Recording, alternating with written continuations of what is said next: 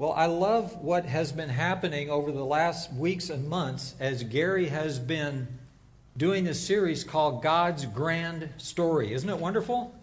We're getting to see the scriptures, excuse me, from a 30,000 foot level and understand what is in that book. And for the last two weeks, Gary has been focusing on the book of Daniel. You remember? Two weeks ago, he spoke about the future of the world.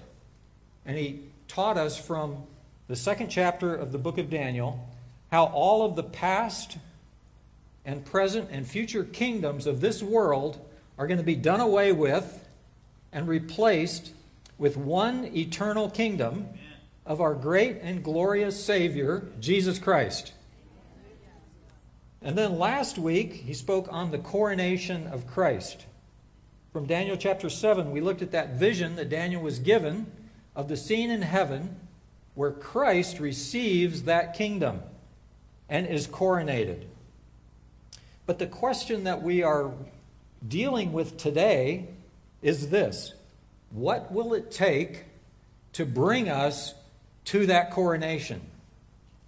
What needs to happen in order for Christ to return to this planet and set up his eternal kingdom? Well, there's a major clue given to us in that passage that Gary read from Daniel 7. Let's take a look at that coronation passage again this morning. Daniel chapter 7, verses 13 and 14. I was watching in the night visions, and with the clouds of the sky, one like a son of man was approaching. He went up to the Ancient of Days and was escorted before him. To him, was given ruling authority, honor, and sovereignty. All peoples, nations, and language groups were serving him. His authority is eternal and will not pass away. His kingdom will not be destroyed. Did you notice the clue in there? Well, if not, we have another passage that has the same clue in it. And it was written hundreds of years later by a different author who was also given a vision of that throne room coronation. And it's found in the book of Revelation, chapter 5, verses 7, 8, and 9. And it's the scene in heaven when the Ancient of Days, seated on his throne, is approached by, in this case, he's called the Lamb who appeared to be slain. Jesus Christ, the Lamb of God. Let's read what happens in that scene. Revelation 5, verse 7. Then he, the Lamb, came and took the scroll from the right hand of the one who was seated on the throne, the Ancient of Days. And when he had taken the scroll, the four living creatures and the 24 elders threw themselves to the ground before the Lamb. They were singing a new song You are worthy to take the scroll and to open the seals, because you were killed and at the cost of your own blood, you have purchased for God persons from every tribe, language, people, and nation. You have appointed them as a kingdom and priests to serve our God, and they will reign on the earth. Did you notice the clue? The clue is this it's going to take people from every nation, tribe, tongue, and language to be present for the coronation. It's mentioned in both passages. The coronation of Christ will not happen until there are redeemed worshipers of Christ from every people group on our planet. The coronation of Christ will not happen until there are redeemed worshipers of Christ from every people group on our planet. So it makes perfect sense that when Christ on earth was preparing to leave and giving his final instructions to his followers, that he made it crystal clear to them that the message of the gospel must go to every nation, tribe, people, and tongue. He knew that this had to happen before he would be able to be coronated king. and set up his eternal kingdom on this planet where he had redeemed people from every nation, tribe, and tongue. And it's not just all Gentiles, it includes the Jewish people as well, who, for the most part, up to this point, have rejected Jesus as their Messiah. But in Matthew chapter 23, Jesus is speaking to the Jewish religious leaders, and this is just before his death, and he tells them what must happen before he will return again to Jerusalem.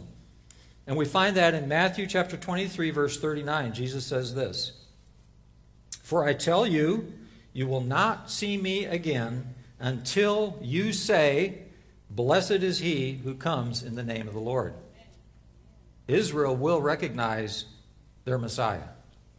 And that's why we do ministry to Israel. That's why we love the Jewish people and serve them and share the gospel with them. Because we want this passage to be fulfilled. A few minutes later, Jesus is now talking with his disciples in Matthew chapter 24, and he's speaking about the end of the age and he tells them what must happen before he can come back to earth and wrap up human history and be coronated as king. And he says that in Matthew chapter 24, verse 14. And this gospel of the kingdom will be proclaimed throughout the whole world as a testimony to all nations. That word nations is ethnos, better translated people groups, where we get the word ethnic and then the end will come. Jesus actually gave his Great Commission five different times recorded in the Gospels and the book of Acts. Each Gospel records it, and the first chapter of the book of Acts. And he gave it five different places at five different times, beginning on the day of his resurrection and ending on the day of his ascension. And all in between, he repeatedly instructed his followers that they were to take this message of the gospel to every people group on the planet. The passage that we're most familiar with is in Matthew chapter 28, what we call the Great Commission. If you open up this booklet on the inside page, you'll see it written there. Go therefore and make disciples of all nations, baptizing them we just did that this morning. In the name of the Father, and the Son, and the Holy Spirit, teaching them to observe all that I have commanded you. And behold, I am with you always to the end of the age. Jesus knew that this commission needed to be fulfilled before we could have the coronation. And we're in that time period right now from commission to coronation. So, as followers of Jesus who want to do our part to obey the Great Commission by the power of the Holy Spirit as poured out at Pentecost, what does that look like for us here at Grace Community Church? All of us, all of us have a part to play. Not everybody will go to a distant land as the people in this book have done, right? Not everyone will, but we all will play a part. We all are called by Christ to make disciples of all peoples.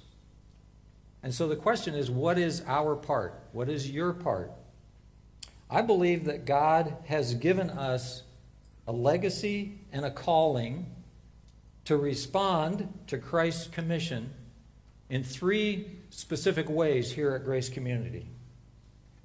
The first way is that we are a sending church. Grace Community Church is a sending church. The Apostle John, who wrote the book of Revelation, also penned 1st, 2nd, and 3rd John. In the letter of 3rd John, he's writing to his dear friend Gaius, who is an elder in one of the early churches. And Gaius is wrestling with an issue of how to respond and deal with sort of these traveling preachers and evangelists that were being sent out to share the gospel. And John gives him this advice in the, in the letter of 3 John. Verse 6, he says this You will do well to send them on their way in a manner worthy of God. And verse 8, Therefore, we ought to support such people so that we may prove to be fellow workers with the truth. So, those you send, you are a fellow worker with by sending them. When I was growing up, my parents were missionaries in West Africa. We lived for many years in Niger and then in Nigeria. My father was an evangelist to different tribal groups. The Fulani were one, a major group that he shared the gospel with. Every few years, we would come back to the U.S. to visit those who had sent us. And, and I want to tell you that it was not something I looked forward to. In fact, I dreaded it. We would travel throughout the year or the several months we were home from church to church, and uh, nobody knew me, nobody really knew us. We would try to explain what we were doing. I remember dreading going into Sunday school classes and being the kid that everybody stared at and expected to know all the Bible verses. There was one summer I traveled with my mom and dad as they visited supporting churches, and my father was near burnout. He didn't know if he could go back. And in every church that we visited, he got up and gave the same message. He, he pleaded with our supporting and sending churches to get serious about praying for us. Now, God answered those prayers, and my parents did go back and continue the ministry God had given them. But those experiences of my life have formed and informed how I believe we as a sending church need to be towards those that we send out. Folks, we have got to be behind them and pray for them and support them and know them. These are the three ways that I urge us, and I, I say as well that we are supporting our overseas workers. First of all, by praying for them. Praise God for a GHOP that has information on the walls about all of our workers. And this, these booklets are great prayer guides. And we have global prayer every Wednesday morning where for an hour you can interact online with our overseas workers and get updates from them and pray for them. And we support them financially. I thank God for Gary and an elder board that are so generous with our church budget to support so many workers that we send out. And we know them. So many in this church have invested hosting and visiting and encouraging and writing our overseas workers. It's such a blessing. And these three ways praying for and supporting and knowing we build relationships with our overseas workers we know what they're going through, we encourage them, and we stand behind them. And by doing this, we send them in a manner worthy of God. I want to commend us as a church, and I also want to say, as Paul said in 1 Thessalonians chapter 4, let us excel still more. Secondly, we are a welcoming church. We are a welcoming church. Do you know that DFW has one of the highest populations of refugee, immigrant, and international populations in the entire USA? Many of the unreached people groups of the world have people living right here in our metroplex. This is not a political issue for the church. This is an obedience issue for the church. God has told us to love our neighbors. And actually, if you look at the parable that he used to, to answer the question, Who is my neighbor? the answer was somebody very different from you and somebody who is in need.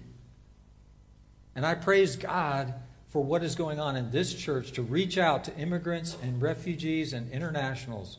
The ESL ministry, Mary Rangel and her team that serve and love Arab speaking families, our cornerstone team that reaches out to international students. Praise God that we are a welcoming church. And third, we are a going church. We are a going church. To obey the Christian, the commission of Christ, some of us must go. Yes, there are many people from unreached groups that are coming and living among us, but there are many more who live in far and dark and distant lands who have no access to the scriptures, to a believer, or to a church, no access to the gospel message, unless somebody goes to them and shares that message. We celebrate that message, we enjoy it, we worship every week here. We have communion where we remember the essence of the gospel. And yet there are billions, literally billions of people who have no access to that unless someone goes to them. The priority of the Christian church must be the unreached frontier people groups. Those are any group, ethno linguistic group, that has no ready access to the gospel. No believers, no churches, or no scriptures in their language. They have no ready access to the gospel. That must be the priority of the global church. So here we are, 2,000 years after Christ gave his Great Commission. How are we doing? As a global church, where are we? Well, I want to illustrate that with the visualization this morning. Those of you sitting on this side of the sanctuary notice that you have candles under your chairs, right? Or hopefully there's a candle near you. First service may have moved some of those candles around. But please, everybody on these two sections over here, look for and grab a candle. Okay, and all of you stand up with your candle. We will have some lighters who are going to come along and light your candle, and then you can light the person next to you, and let's get this side of the sanctuary lit up. And as we do that, let's bring down the house lights. So, you folks on this side of the room represent one third of our global population 8 billion people, one third of which claim to be Christian. That's you. You are the light of the world. You have the light of the gospel. Now, another third, roughly, of our global population are not Christians, but they live within reach of the gospel. They have access to the scriptures and to other believers and to churches. That's you folks right here in the middle. You represent the one third of our world population that are not believers yet, but you have access to the gospel. There might be a church right down the street. You may have a neighbor who knows the Lord. That's about one third of our global population. Now, you folks over here are another, represent the last third of our global population. That's actually a little over 3 billion people. And you are non believers who have no access to the gospel. You don't have the scriptures in the, in the language that you understand. You don't know any believers. You have no church that you can attend that you know of. You live without access to the message of the gospel. And you are heading for a Christless eternity. One third of our world population. Well, does this look right? What, what should we do, Christian world? What should we do?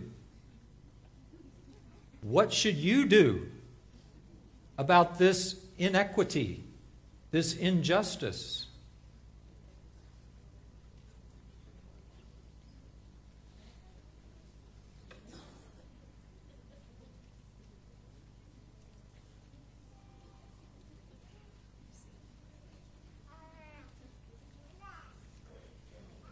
Amen. Praise God that when you realize that people are living in the dark without the benefit of the gospel, we cannot just stay in our seats hiding our light under a bushel. You are the light of the world. You have the message that this room needs. The rest of our globe needs the gospel message. I praise God that we have a generation today that is focused on injustice and wants to correct the injustices of the world. May I say to you that this is the worst injustice of all. That one third of humanity has no access to the gospel message. And yes, we, the church, must shine our light in the dark. Amen. We'll bring up the house lights. And those of you that are over here can return back to your seat. Thank you for demonstrating exactly what the response needs to be. Amen. I, ha- I had to tell all the people over here that got candles in first service that they had to give them back because I needed them all, you know, on this side for this service. But you can keep your candles now. Actually, the fact of the matter is, that less than, up to now, less than 5% of the global missionary workforce, less than 5% of the global missionary workforce goes to that third of our population. Less than 5% goes to the frontier unreached people groups and less than 1% of all mission funding, I'm not talking about church funding total. No, only mission funding. Less than 1% of all mission funding goes to share the gospel with unreached frontier people groups. Folks, that's got to change. We want the king to be coronated. That won't happen until all people groups have worshiping people before the throne. But you know, there is good news. Things are changing. God is at work. His global church is more united now than ever before in missions. The cooperation among churches and Great Commission organizations is seeing great advances in church planting and Bible translation efforts toward the unreached. And partly because of this, but also because of a great move of the Holy Spirit, we know of and are tracking almost 2,000 known disciple making movements on our planet. A disciple making movement is a movement that's defined by rapidly growing indigenous people groups who are Jesus follow, have Jesus followers and who start more groups of followers to the fourth generation. So it's not just something that stops maybe after a few conversions and churches start. No, this has to go at least four generations deep in making disciples. And we know of almost 2,000 of those movements going on right now. And as I look back over 35 years of mission ministry here at Grace Community Church, I am so blessed. I am so moved by so many who are involved in this work, who are loving our neighbors, who are welcoming, who are sending, and also who are going. With the resources that we have available to the global church in both treasure and people, and by the power of the Holy Spirit poured out at Pentecost, we can get this Great Commission done. We can and we will. And we can help bring history from commission to coronation. Amen. I want to ask that if God is speaking to your heart this morning and you want to respond specifically in one or more of the three ways that we talked about either as someone who sends, who prays for, who supports, who encourages by knowing, or you want to be involved in welcoming people who have come here, or maybe you want to be involved too in going. We have a launch program here that Steve Hedlund leads that will actually equip and train you to know what it means to go to an unreached frontier people group and share the gospel. If God is stirring in your heart to respond, then I want to ask you to go ahead and fill out this, this little questionnaire that's at the bottom of your bulletin, or you can scan that QR code. That'll take you to the same form. You can do it online. And then you can, if you did the paper, you can put it in the offering boxes or take it back here to the connection corner after the service. And then we'll be in touch with you on how you can begin to take the next steps of obedience. And if you're online, I want to encourage you too to look online. We should have a link that you can access that will take you to that form. Let's stand for prayer.